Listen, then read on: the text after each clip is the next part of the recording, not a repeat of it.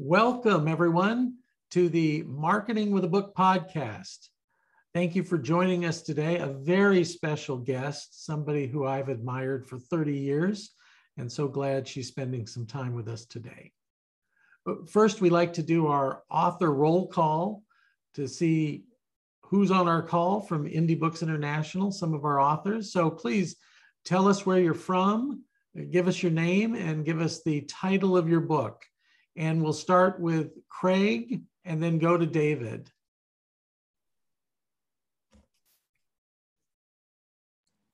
Good afternoon. I'm Craig Lauder. I'm calling from beautiful Chicago, and I'm the author of Smooth Selling Forever. Thanks, Craig. Uh, David. Thanks, Henry. Hi, I'm David Goldman, and I'm from Pittsburgh, Pennsylvania. Ain't so beautiful today. And I am the author of The Road to Happiness How to Get What You Really Want. Thanks. How about Diane and then Joe? Hello, my name is Diane Ployce. I'm from the San Francisco Bay Area. The working title of my book is Questions You Need to Ask Before You Buy That Franchise. Thanks for being with us, Diane. Um, and let's go with uh, Mark and then, I'm sorry, Joe and then Mark. Thanks, Henry. I'm Joe Palo. I'm author of How to Sell Nothing, and I'm in Shoreview, Minnesota. Thanks. Uh, Mark and then Dr. Pam. Thank you, Henry. My name is Mark LeBlanc, and I'm in Minneapolis. I happen to serve as the chairman of Indie Books International. Excited to share with you that in the next three weeks, we will be introducing uh, a new book titled Rainmaker Confidential, co authored with uh, Scott Love and our own Henry. Uh, so, very excited about that. Thanks, Mark. And uh, did I, oh, Dr. Pam. Hello, everyone. I am Pam Straker. I am the author of Let Me Stop You Right There. And I am authoring a book now uh, that is centering on caregiving and humor. Thanks, Dr. Pam. And I'm Henry DeVries. I'm the author of Marketing with a Book. I run Indie Books International. Uh, I'm just the quarterback. There's a team of 30 people here. We work with independent consultants who want to attract high paying clients by marketing with a book and a speech. On a speaking note, I'm a professional speaker who speaks on persuade with a story. In fact, in the last 10 years, I have been the ghostwriter, co author, editor of more than 300 business books, including my international bestseller, How to Close a Deal Like Warren Buffett, now in Chinese. As a result of working with me, independent consultants report that they get more credibility, more impact, more influence, and more clients. On a personal note, I am a baseball nut. I have visited 46 Major League Baseball parks. And I got offered to speak in uh, 2023. So I checked out the baseball schedule, made sure the, the team was uh, going to be at spring training, and accepted a, a speaking engagement in Phoenix, Arizona. So that's how I run. Thanks for being with us today. We're all about speakers and authors helping speakers and authors.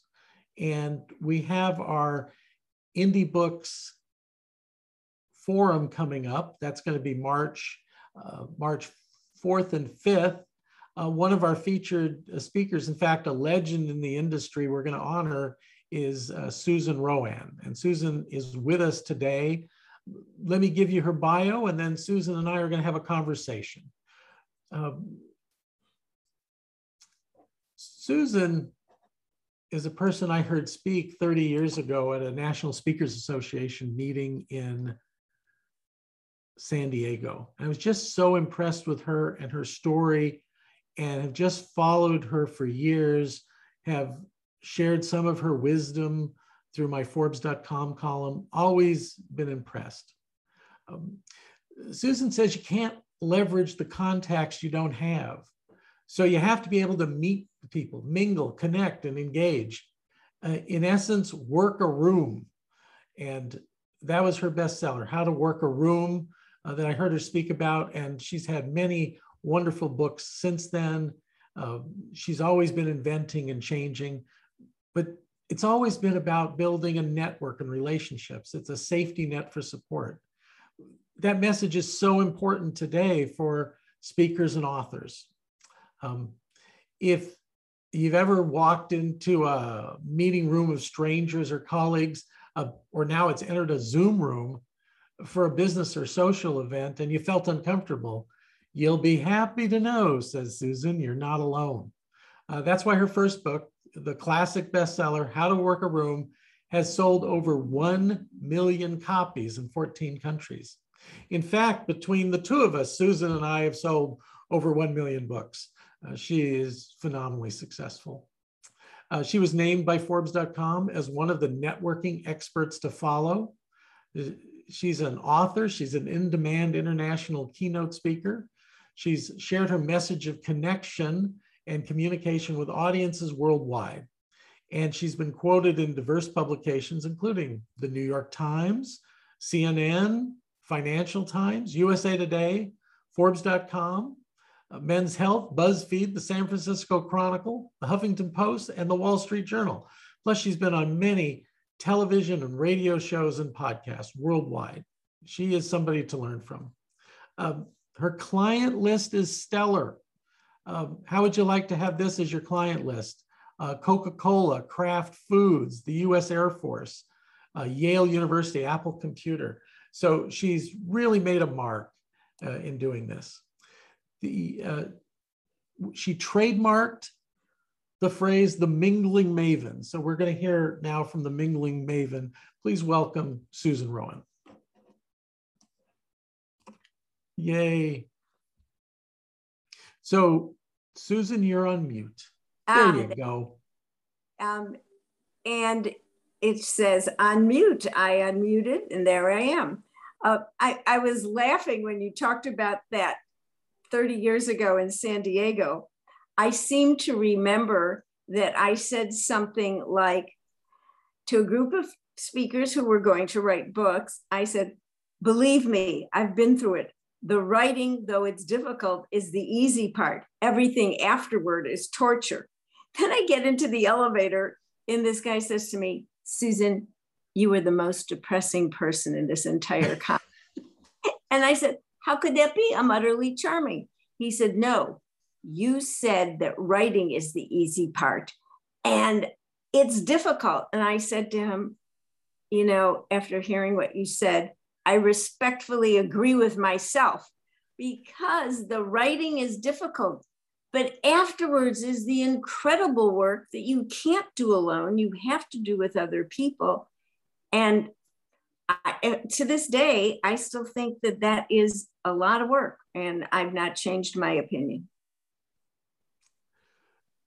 Certainly, it was not easy work for you to get that book published.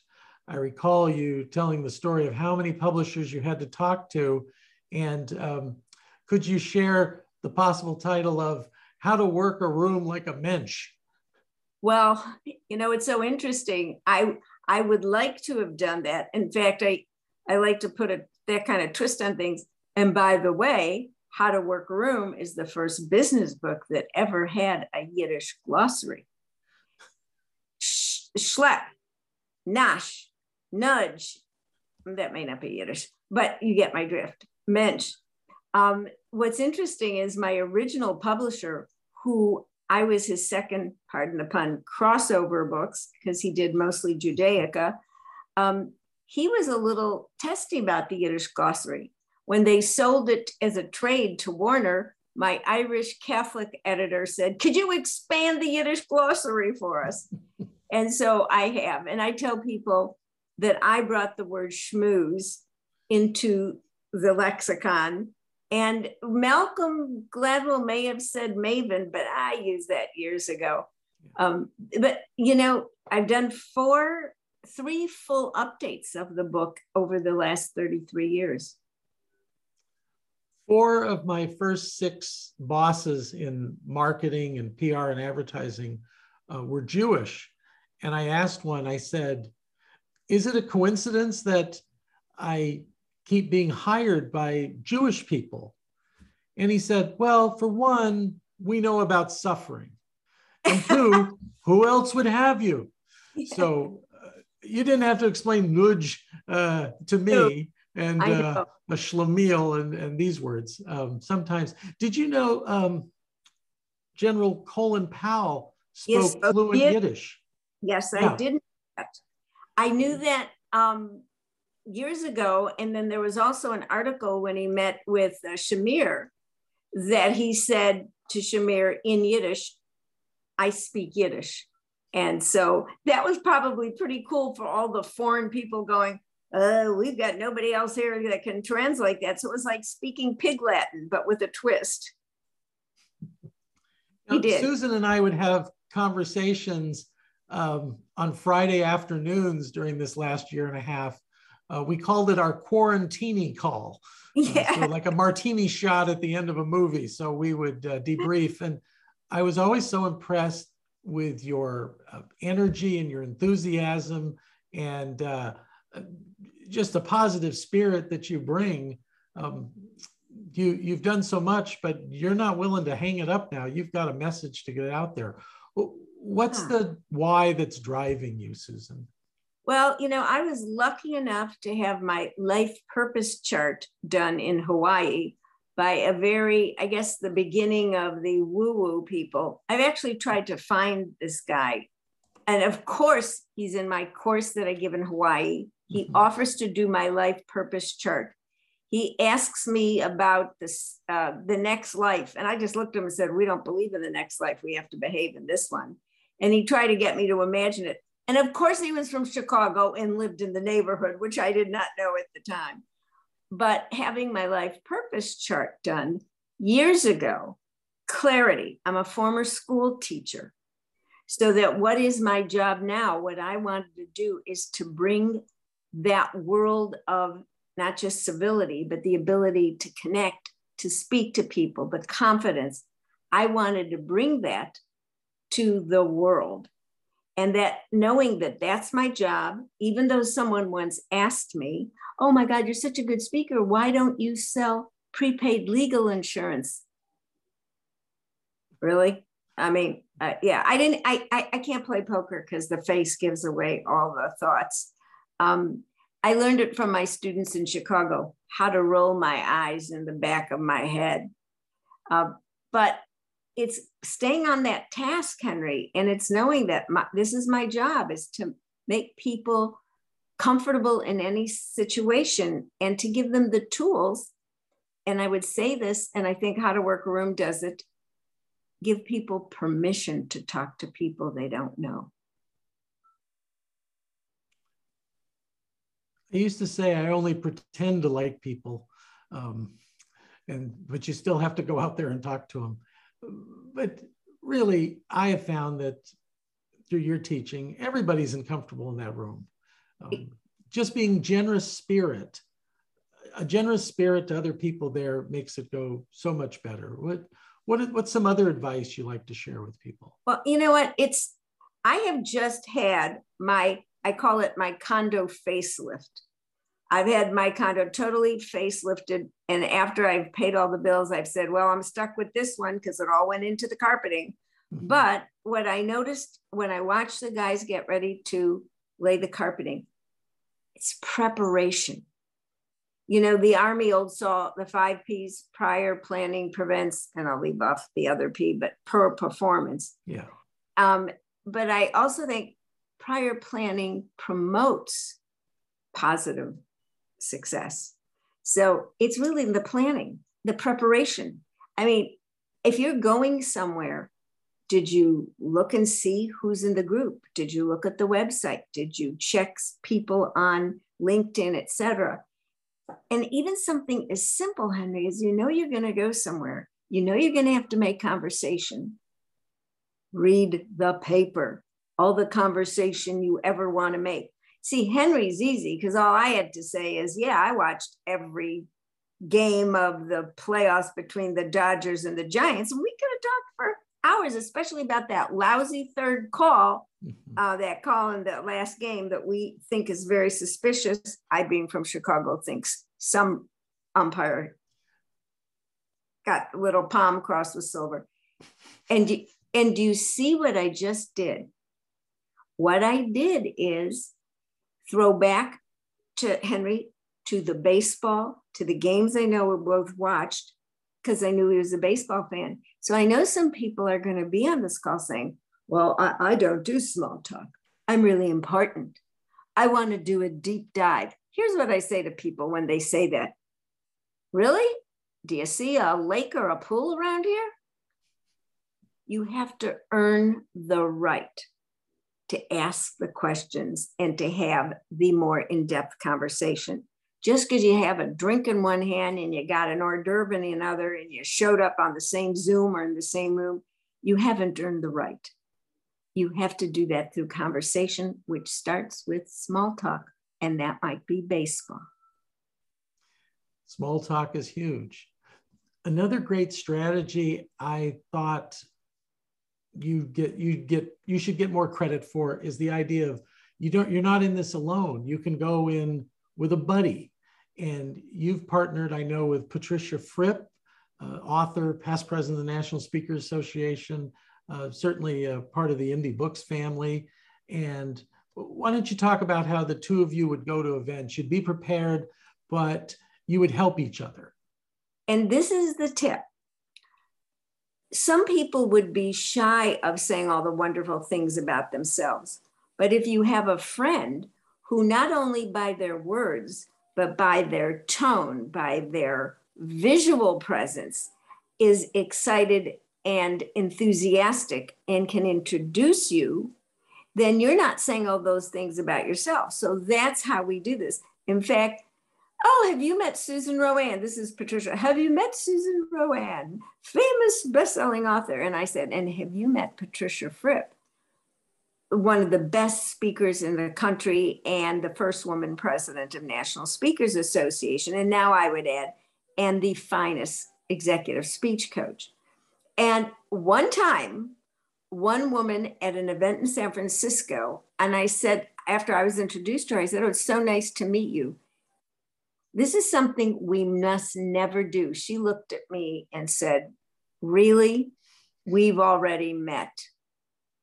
Luckily, I didn't go Chicago on her because there were other people around. And I'm thinking, you dumbbell. Now, here's what she's lucky about. I don't remember her name because now I'd use it in Twitter and all over the internet. but I thought to myself, she actually gave me a gift because now I have included in books in my talks. Don't ever do that because right now we're meeting so many people and we have so much on our mind. And if I did meet you, you're going to call me on it in front of other people.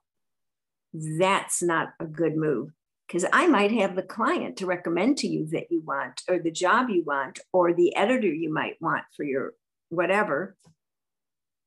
Don't do that to people. It reminds me of Aunt Tilly, who went away to visit the family in Canada. And she came back, and my grandfather, he was about 86 at the time, was beginning to lose his memory a little. He took care of her because she said to him when she came back, Pa, do you remember my name? And my grandfather looked at her and said, What's the matter, Tilly? You forgot? So, really, let's not ever ask people if they remember us. That puts them on the spot. And what we want to do is make people comfortable with us. Our job in any room is to make other people comfortable with us because when they're at ease, they will be more open, will be more open, conversation flows, and relationships build. Susan, I was at an event once, it was very dressy, and I was the president of the ad and PR agency. And I introduced myself to a woman, and she said, Why, Henry, Henry DeVries you don't recognize me with my clothes on. and I was so grateful my wife wasn't there. As it turned out, she was a student of mine who came to my class, my graduate class, right from the gym. no makeup, you know, hair wet, in sweats, and here she was in an evening gown and looking like a million dollars. So it, it happens. Something great I learned from you, and uh, maybe you can elaborate on this too, is sometimes you don't get the buddy. And to make yourself a hero, you do what you and Fripp did for each other. But I would meet somebody, ask them a few questions, and uh, say, "Oh, well, I meet a lot of people. Who are you looking for to meet at this event?" And they say, "Well, you know, I'm looking to meet construction presidents." And I said, "Okay." And then as I'm networking, I meet a construction president, and I say, "Oh, come with me. There's someone I want you to meet." And I'd bring them over, and then I would introduce this person with everything they had told me. I said, "I think you two should talk." Well, you're the biggest hero because they don't really like people either, and they don't really like putting themselves out in front of them. And uh, with a little memory and a few nice questions, you can go a far way. Um, do, you, do you have a comment on that? Oh, do I ever? And you know me, so you know I would. I was once doing a radio interview at our big um, 50,000 watt station, and uh, somebody called in and said something. And I'm going to say this, and I mean this from the bottom of my heart. Anyone who likes people, working a room is just an extension of liking people. For people who don't like people, and this is what I said on the radio show, to which the host said, Well, that was reverse sales psychology. I said, If you don't like people, please don't buy my book. Because if you use any of the strategies or suggestions or advice, you will come off looking disingenuous. So if you like people, this will all work for you. You'll try something, you'll try something else.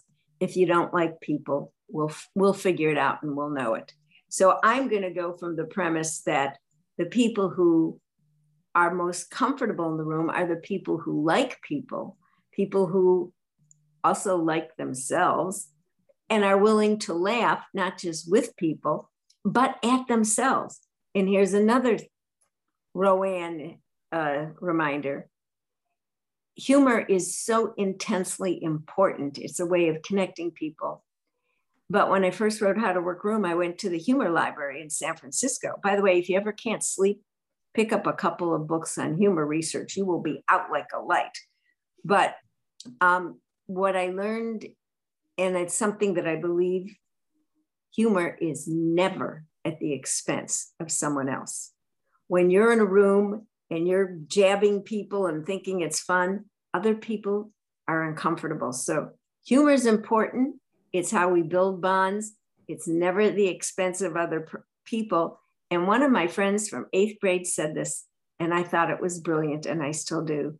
She said to me, I must have made fun of someone and she said, You know, Susan, you must never make fun of anyone about something they can't change in a minute. I can never not be short. I'm 4'11. Don't make short jokes. So I thought that was pretty, she was in eighth grade. That meant she was about 14. That was pretty smart. So, really, working a room, it seems like it's work because we're standing on our feet and it's exhausting but it's really making nice in a room. And it's same things on Zoom. Whatever you think you want to say that's your my honest opinion, if it's a negative one, don't say it. Keep it to yourself. So, what are some questions that you might suggest people can ask? Oh, this is easy. And if anyone is, you might want to jot this down as a note. Um, there are some questions to ask, but whoever said, and I think it was Dale Carnegie, oh, just ask people a lot of questions and they'll get to talk about themselves, their favorite subject. Susan RoAne is saying, don't do that. Because what A, you do is put people on a spot if you're just asking them a lot of questions.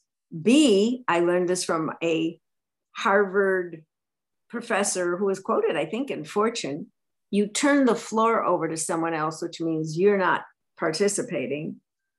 And see, conversation is not just asking questions. And this is the RoAne conversation. It's a trifecta. It's you bring your oar so you can paddle through the pauses. O, observe. A, ask questions. R, reveal. If you use all three, you're really having a dynamic conversation. If you just ask questions, you're nosy.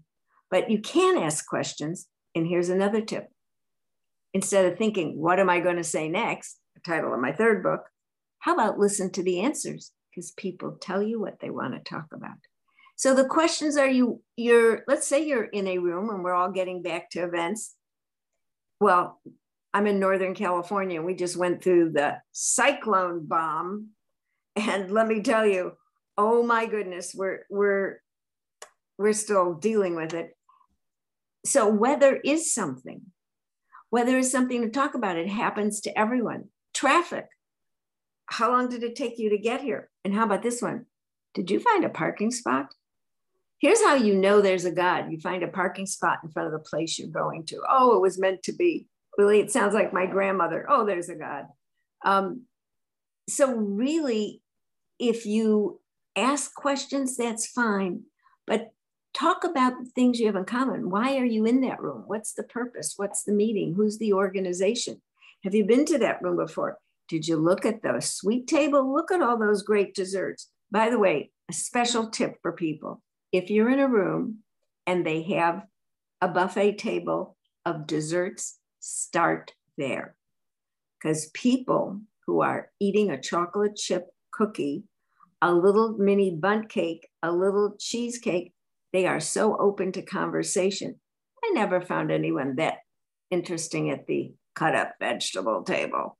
So start there because you can always say, Oh, is that good? Oh, do you think it has a lot of calories? People talk. Oh, my mother had the best bundt cake recipe. And this goes to another tip bring who you are to what you do. People relate to the who you are. You're a baseball fan. I have a little bit of Chicago running through my Chicago River stream. We turn it green on St. Patrick's Day.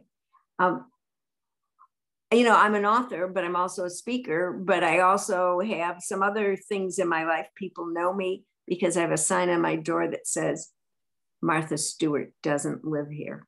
Because I like to set expectations in the beginning. You want to smell baked bread? Go down to the bakery. Don't come to my house. Eh, you know, I don't want people to mistake me for someone that has great um, culinary skills. And did you see what I just did? I brought in a little bit about me. So if you're in a room with me, you know I'm from Chicago, you know I live in the San Francisco Bay Area, you know I'm an author, you know I don't like to cook. Um, you can start from there, move on. You know, I might be a Giants fan unless the Cubs are winning. Then I'm a Cubs fan because I'm a um, fair weather fan. And I'm wishing we have some more fair weather, but you know what I mean being a Chicago Cubs fan, that builds character. Okay. So in those reveals, you gave people lots of clues on what you could talk about and where to go.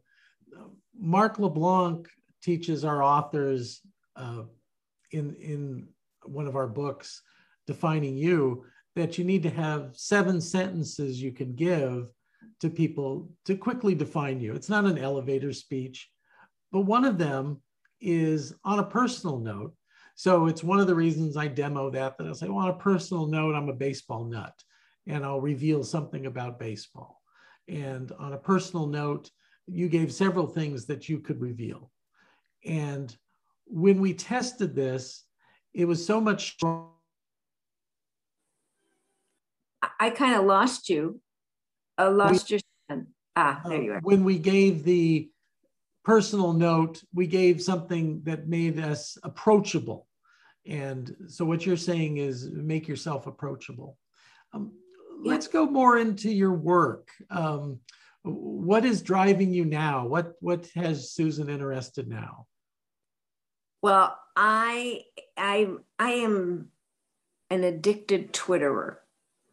I I love, I joined in July of 2008. And I'm going to tell you, when we were down to 140 characters, Twitter made me a better not just writer, but a better self editor. And I thought that was very interesting. It also made me a better reader because if I read, and I do, I newspapers and magazines, etc. If I saw something that I thought would be of interest to this audience, I would share it. So it made me a better reader, um, a better writer, a better editor. And now that it's been around a while, I'm also a better replier. The other day, I replied to Bette Midler, assured that she was waiting to hear from me. Um, but I do that now. If someone writes something, I have some pals that I know on Twitter that uh, there's one guy that I think is wildly funny, and I sent a tweet about him, but we go back and forth. And I met one of my dearest friends because of Twitter. So I I use social media. What what's driving me now, you know, and this has been an amazing 19 months. And what I decided is I'm not letting corona COVID virus interfere with my lifestyle. Now, did I travel? No, I had to cancel everything, but I love ballet. So I went to the New York City Ballet online to see my favorite uh, American, by the way, from San Diego, um, choreographer, Justin Peck. I go to ballets all over the world. I've gone to lectures. I figured that I have filled eight notebooks of notes from authors, teachers, historians, etc. I call this my self-directed um, PhD.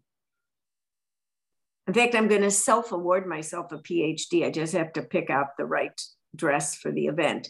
But I've decided this was my lifelong learning program the last few years. So I've done that. I also decided, hey, you wrote how to work a room. You talk about connecting.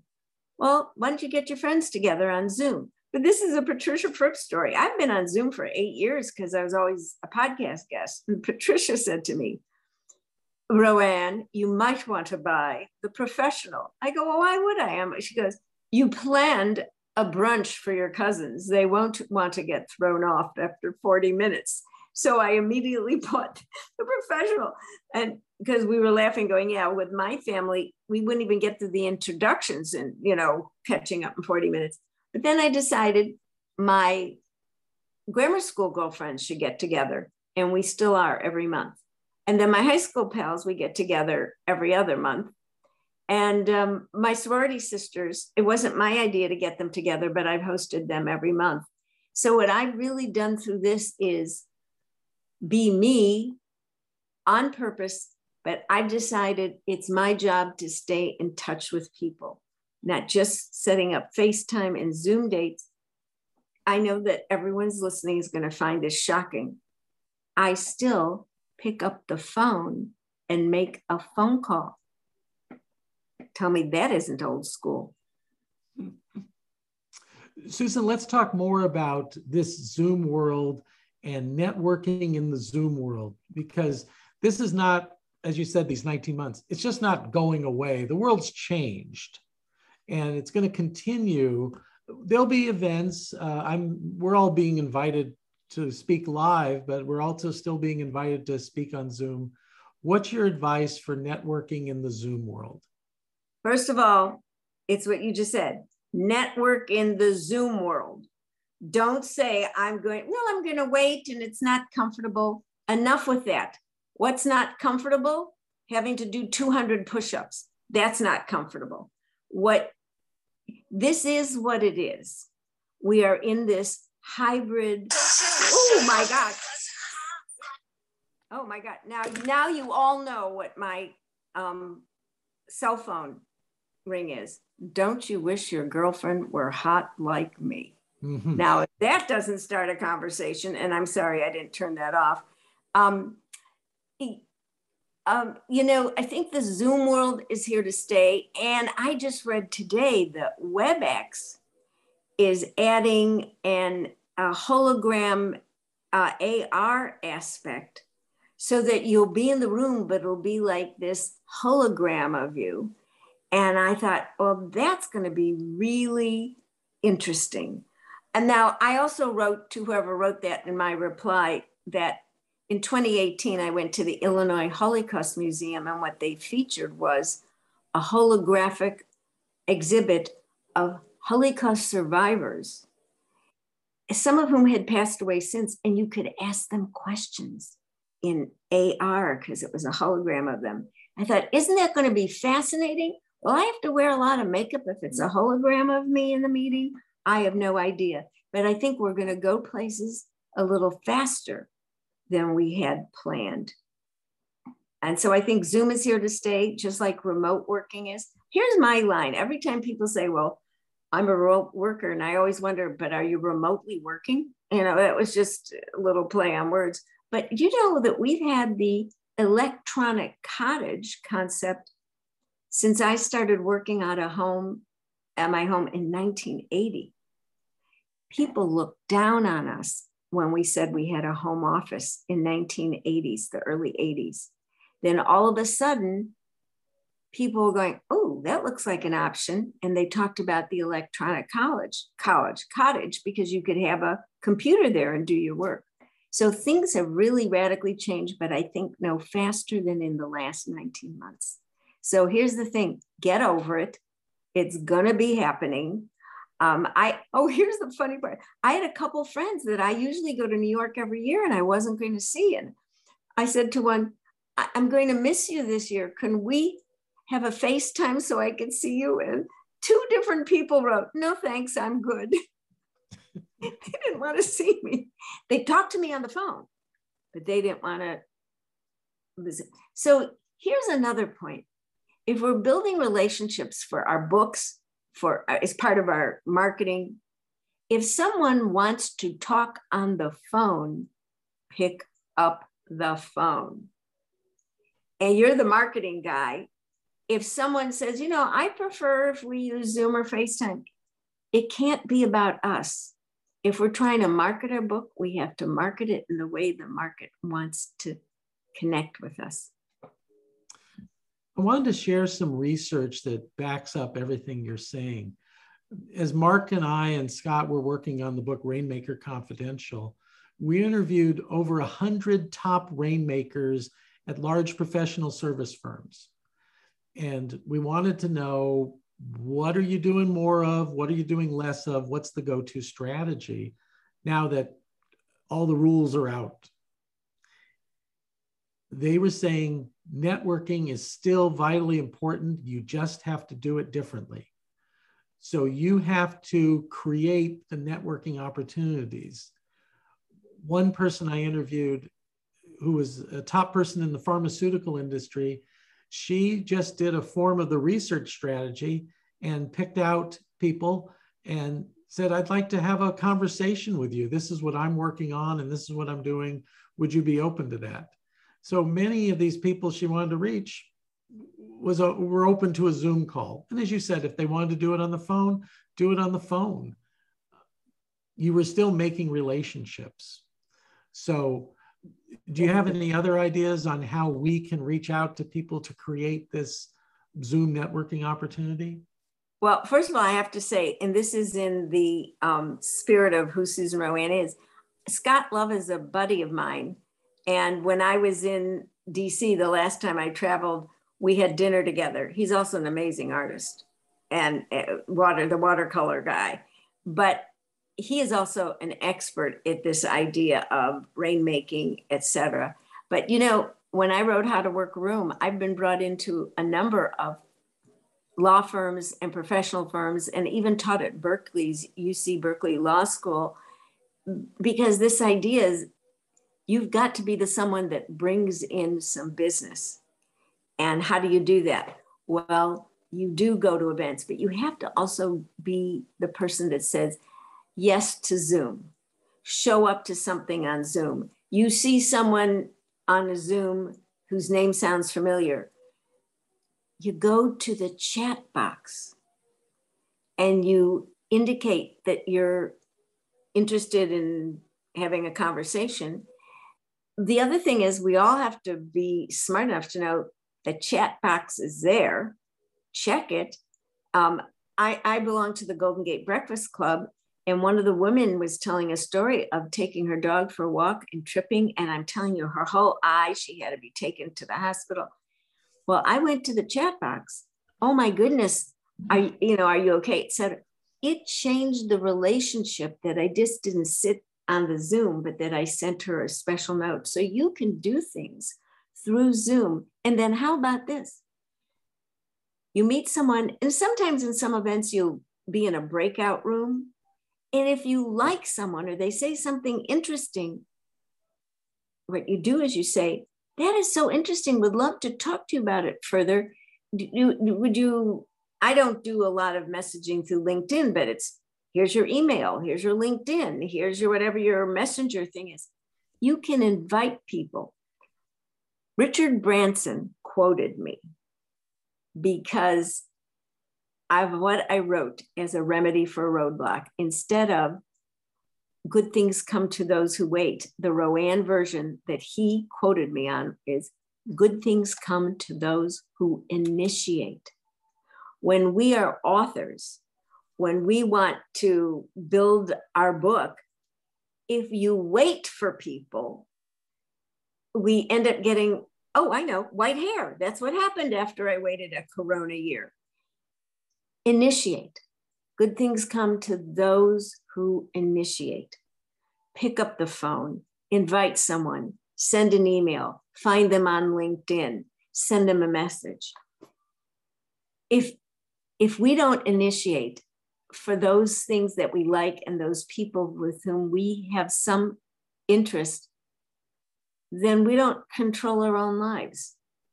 And so I want to give everyone permission that if you see someone or hear someone that sounds interesting to you, let them know.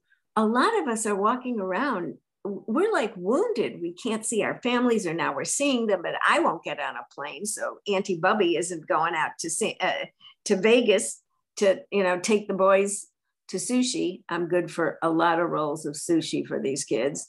Um, so initiate. Can we have? Can we set up a, a FaceTime? Can we set up a Zoom? Can we do something? Let people know you're interested. And if this isn't just about business. This also is in your personal life and even with your families. Everyone's sitting around waiting for the other person to start. Don't wait.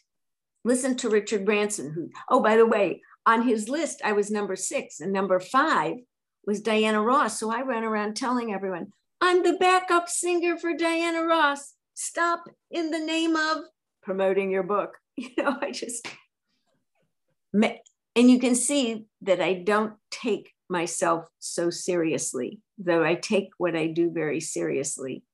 And you'll notice something else about humor, and I learned it from my grandfather. I kind of smile when I think I'm saying something fun or funny. Because my grandfather was funny, but he didn't think his grandchildren were smart enough to know he was funny. So he'd cue us. So when you say something that you think is amusing or interesting, cue people. Let your face tell them what you think about what you're saying. I have found that in the online world, I when I make a joke, I have to put a little smiling face next to it. Otherwise, I get very serious people explaining to me why uh, what I said was actually wrong. And so I know that's um, that's the online world. The other thing is, uh, someone even asked me recently, and I would suggest this to our authors. A clubhouse is an interesting forum. Um, and there's a part of me, okay, this is the Chicago part, feet on the ground, common sense, Midwest. And people are going, this is a phenomenal thing. It's audio only and blah, blah, blah. And it's interactive. I'm going, uh, that's what telephones were. This is not a new thing. So the idea of you think this is so fabulous, pick up the phone and call your mother, your grandmother, your grandfather. Um, but I think Clubhouse is an interesting forum. Someone asked me what I thought of it. I've run a couple rooms and I drop into rooms and I'm thinking, I listen to people go on and on and on. And I'm thinking, oh, no wonder there are a lot of coaches on there. There are so many people that need help. I mean, therapy. I, you know, I'm listening to all this angst, but I think it's a forum we should be aware of as authors. And I also listen to all these people I can tell you how to sell a million books. Look, I've sold a million books and I don't know how to tell you. So I would be very circumspect and go with people like Mark and Henry, whom you trust, who you know have the data and the information and the experience. Um, these shiny, bright objects and all these people talking about things that they've never done always gives me agita. So your your point about make a phone call reminds me. Uh, the year was 2019. The place San Diego. Jim Horan is delivering a keynote for me to a room of a hundred independent consultants, and he's a boomer. Uh, he, the late Jim Horan was you know was a boomer, and he his message, his what we call in keynote, the month after message he wants you to retain is pick up the damn phone so he's repeating this pick up the damn phone and just dial it. And I'm sitting next to a millennial woman. And I leaned over and I said, Phones used to have dials. You had to dial things. And she said, Oh, no, that's okay. I've seen the old movies. And I said, Oh, well, if there's anything else you need me to uh, mansplain to you, like travel agents or mimeograph machines, just ask. And she said, Oh, don't worry. I just Google that stuff. Well, you know, there's a funny line for that. Um, they interviewed Michael Chabon and his wife, Ayelet Waldman, who are two authors, very novelists, and they both write, they both work from home, and they have four kids. And oh, someone was interviewing them for San Francisco paper. Well, how do you manage this with four kids? And, and Ayelet Waldman said, we never argue about anything. And then she paused and said that we can't look up on Google. Susan, I want to thank you so much. I just also want to take a moment to tell everybody who is considering doing a podcast that when I was at the University of California, San Diego, and helping to run their TV station, and we'd work with people like Atlantic Magazine to do shows. The most popular shows, the format is the one you're looking at right now, a side-by-side conversation. And it would be great if we were in the room next to each other and had two high back chairs and looking at each other, but it works in Zoom just fine. Beautifully. So thank you so much for being generous with your time and your talent. We're looking forward to actually hearing you live in March. That's going to be so great. And to everyone, thanks for being with us. And we look forward to you joining us on a future podcast for marketing with a book. Have a great week, everybody.